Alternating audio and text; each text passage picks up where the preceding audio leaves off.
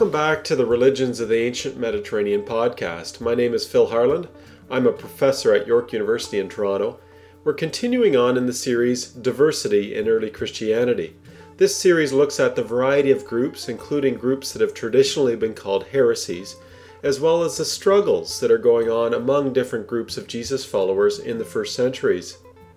In the last couple of episodes, we looked at the Johannine epistles and pinpointed some of the opponents that were being dealt with in those letters. Now we move on to Ignatius' epistles. Ignatius of Antioch is an author whose writings, his letters, ended up being collected together in what scholars call the Apostolic Fathers collection. So if you're interested in reading the letters themselves, you'll need to look that up Apostolic Fathers on the internet or at your local library. In this episode, I begin by introducing Ignatius of Antioch and his letters briefly, before delving into the opponents that he deals with in his letters. The first group of opponents that we deal with in this episode are the Docetic opponents, the opponents who believe that Jesus only seemed to be human. He only appeared to be human, but was in fact a divine being. In the next episode, we delve into what Ignatius might call the Judaizing opponents opponents of Ignatius who are followers of Jesus, who nonetheless follow Judean practices in a way that Ignatius feels is inappropriate. So, once again, we're using these two examples of opponents attacked in the literature as an avenue into the variety of early Christianity. I hope you enjoy this episode in the podcast.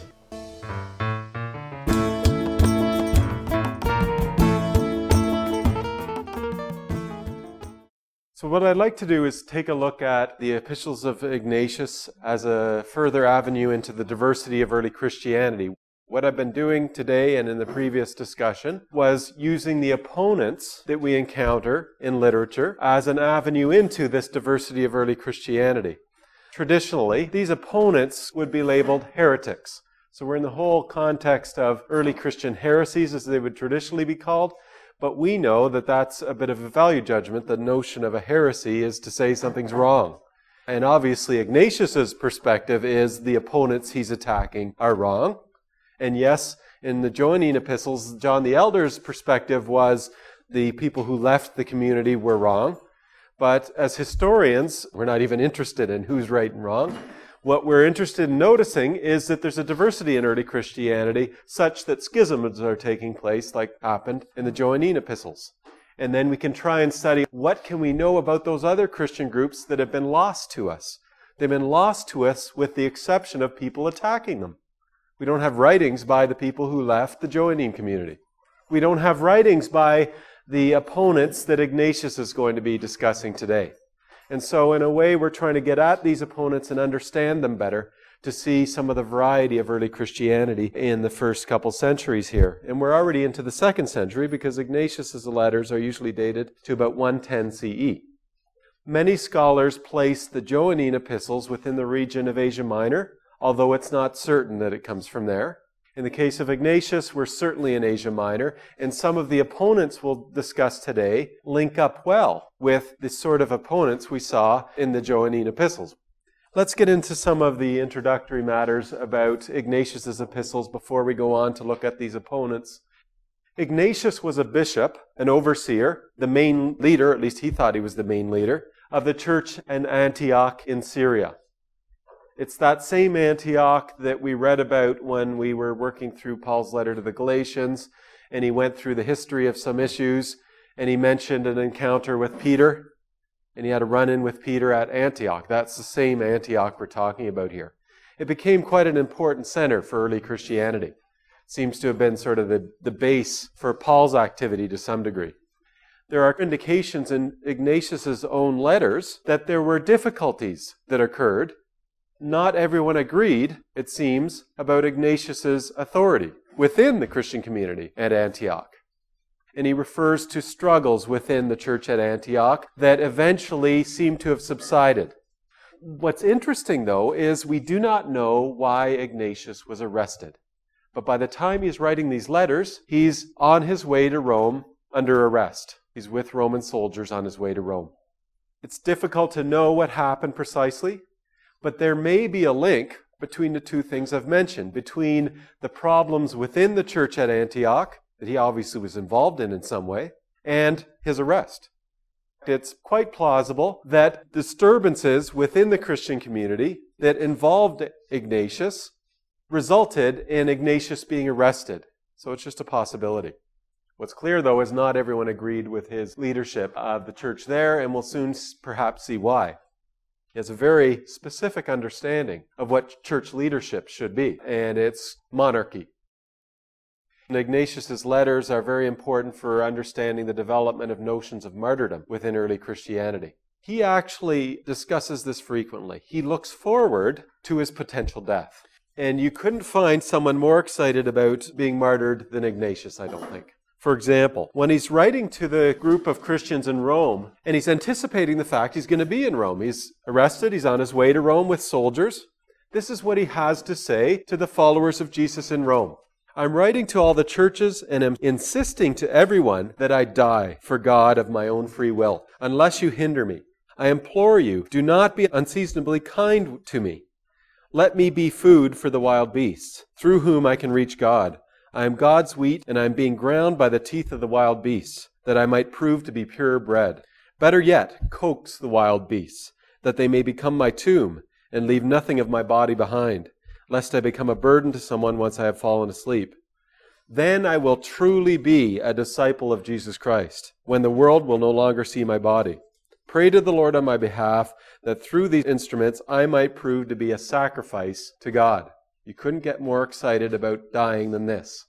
This is a bit odd, you could say, in comparison to what evidence we've seen so far for martyrdom. We've definitely seen indications that, first of all, Christians can be socially harassed, and that once in a while this can lead to violence and death.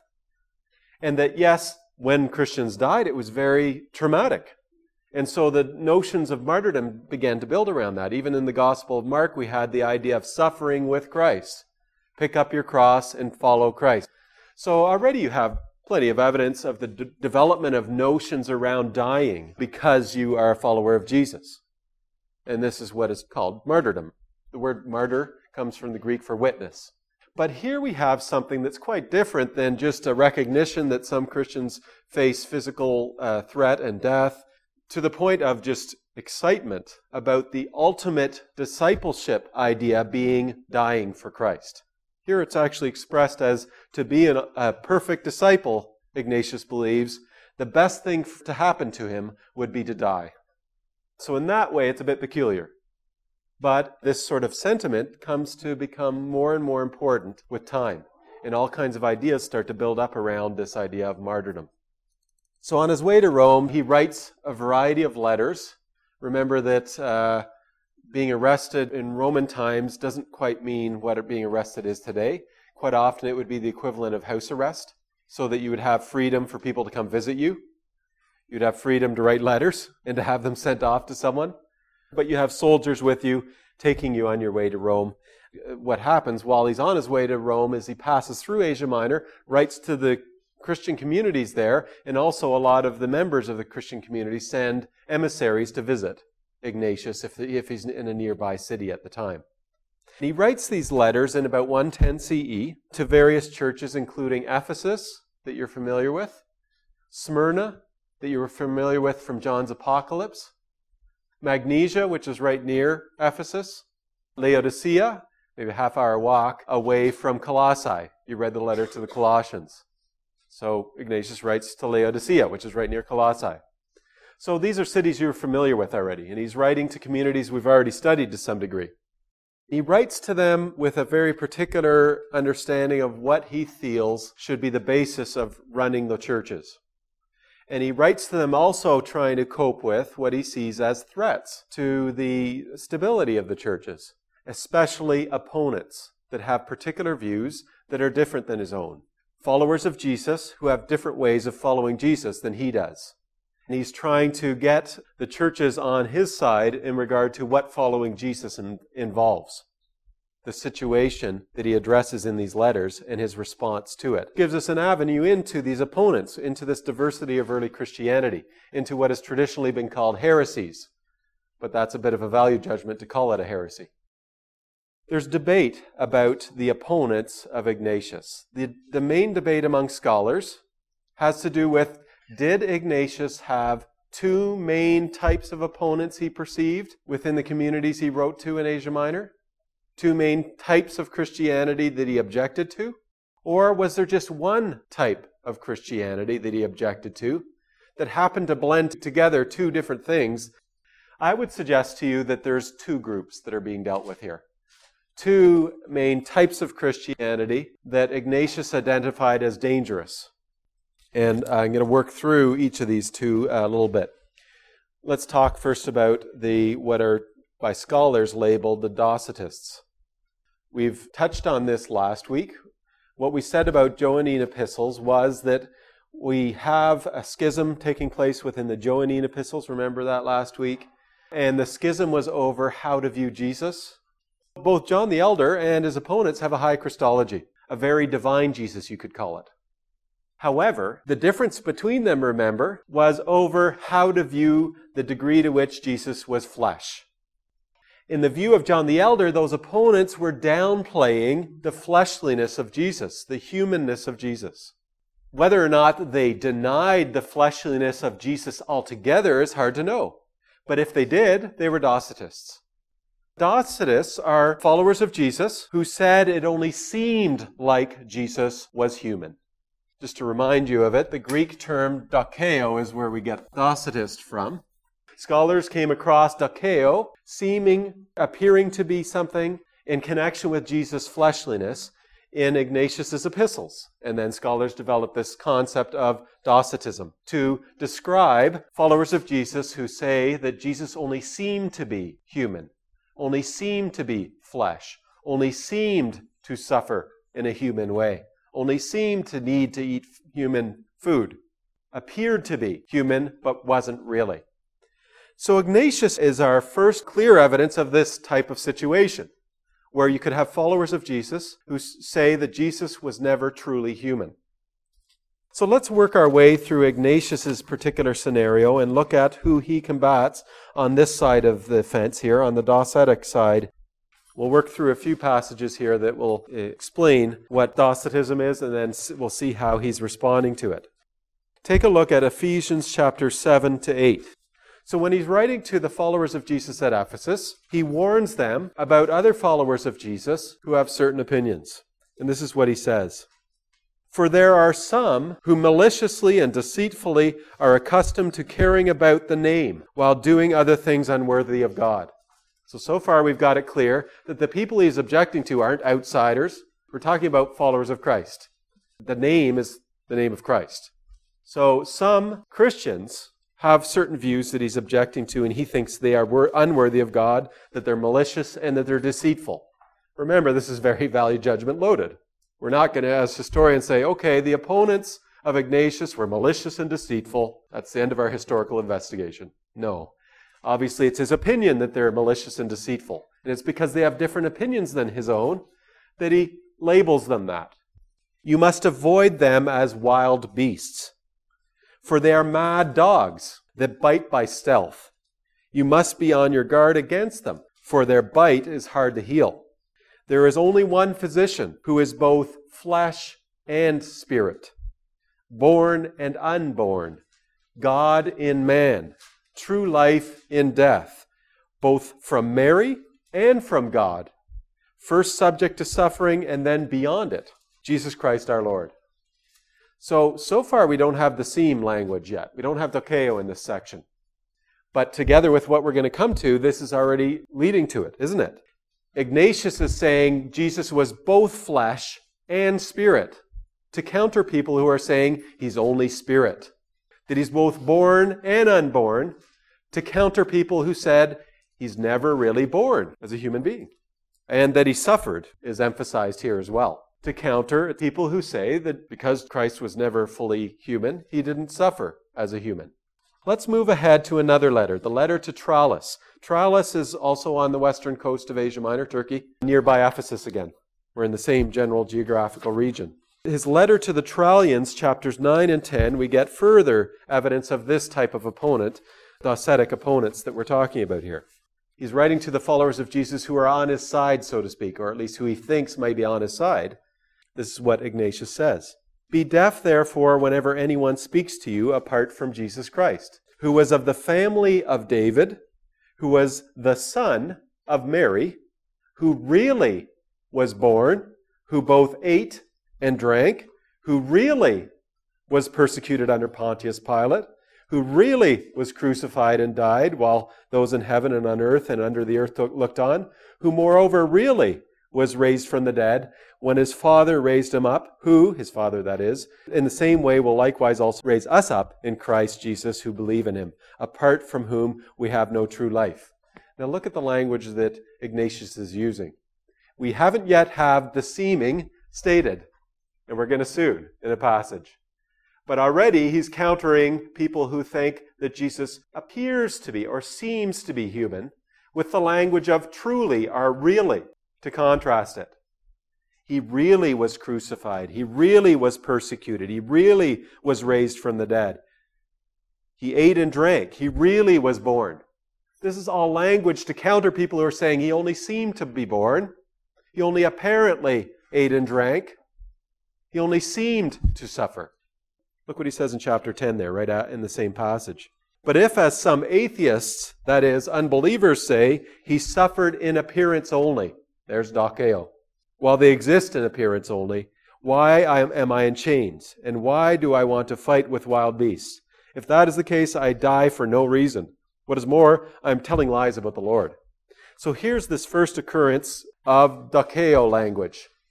And then he makes fun of them. They, they only seem to exist.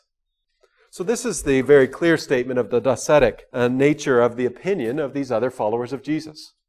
We're seeing that within the communities of followers of Jesus in Asia Minor, there's a variety of opinions on how to view Jesus.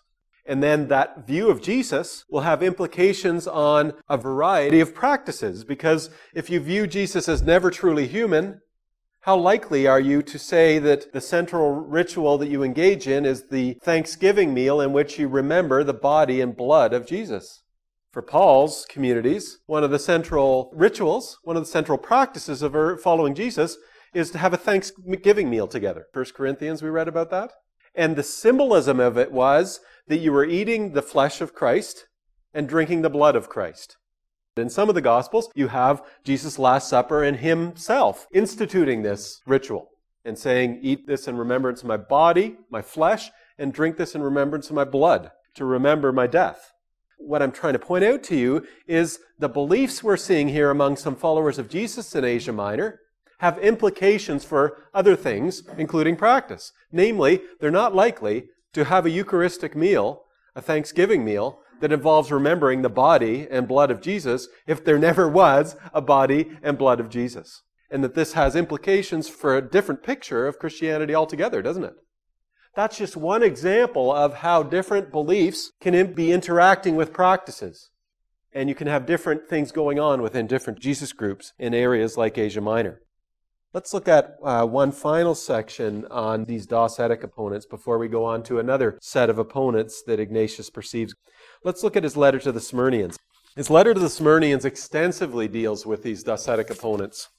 Take a look at chapter 1 and following of his letter to the Christians at Smyrna. Smyrna, again, is on the western coast of Asia Minor, right near Ephesus. I glorify Jesus Christ, the God who made you so wise. For I observe that you are established in an unshakable faith, having been nailed, as it were, to the cross of Lord Jesus Christ in both body and spirit. Notice how Ignatius, in many places, always has these two concepts in his mind body and spirit, body and spirit. And firmly established in love by the blood of Christ. He's always talking about blood and flesh when it comes to Christ. Totally convinced with regard to our Lord that he is truly of the family of David with respect to human descent, Son of God with respect to the divine will and power, truly born of a virgin, baptized by John in order that all righteousness might be fulfilled by him truly nailed in the flesh for us under Pontius Pilate and Herod the Tetrarch, in order that he might raise a banner for the ages through his resurrection for his saints and faithful people, whether among Jews or among Gentiles in the one body of the church. Chapter 2 For he suffered all these things for our sakes, in order that we might be saved. And he truly suffered, Now, let me, before I read more here, let me underline something here. We already noted that if you have followers of Jesus who do not think that Jesus was flesh, it'll have implications for their practices and their rituals, and they'll have, will have a different configuration of what a Christian group is if they have these different beliefs. Another important implication that we're getting at here, though, is this that many followers of Jesus that we've encountered, though not all, thought of the death of Jesus in the flesh as having some sort of saving value. If you start to have followers of Jesus who do not believe that Jesus was ever flesh, they're not likely to have much of a, an importance for the role of Jesus' death, are they? Within their whole worldview so that their explanation of salvation is likely to be quite different. Let me continue here, though. I'm in chapter 2 of Smyrna still. For he suffered all these things for our sakes in order that we might be saved. So there was the sentiment that led me into that whole thing about salvation being tied with the death of Jesus for Ignatius, but not for these opponents. And he truly suffered just as he truly raised himself. Not as certain unbelievers say that he suffered in appearance only. There's Dokeo again. And here goes his, he has a normal routine. He once again makes fun of them as, well, they don't, they only exist in appearance. He does that a couple times. It is they who exist in appearance only. Indeed, their fate will be determined by what they think. They will become disembodied and demonic. On and on it goes, though. Through chapters 3, 4, and 5, you have more and more about these people that he objects to.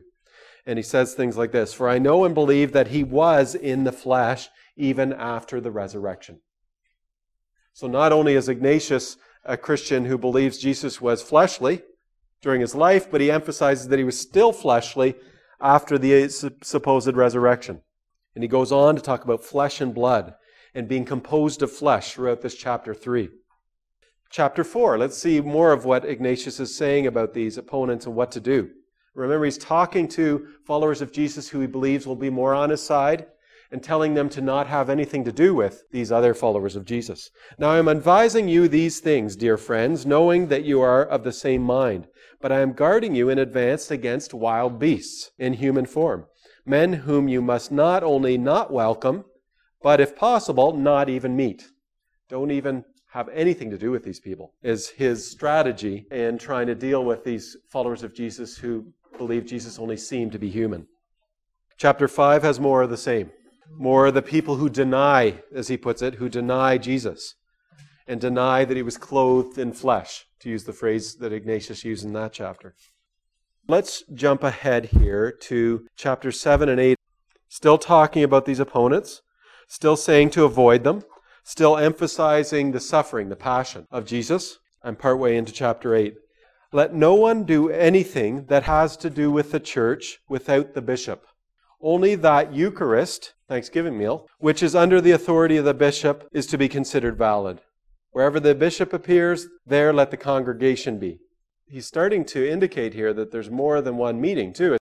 These followers of Jesus who think Jesus only seemed to be human are they're not even necessarily meeting together with the followers of Jesus that Ignatius is writing to. Even though this is an obscure, small movement, there's more than one group of Jesus followers in places like Ephesus, maybe meeting in different house churches. That concludes this episode. I hope you'll come again. In the meantime, you can browse my website at philipharland.com. I like early Christianity. The introductory music for this podcast is Shadow Dance by Kave, and it's used here with permission under a Creative Commons license.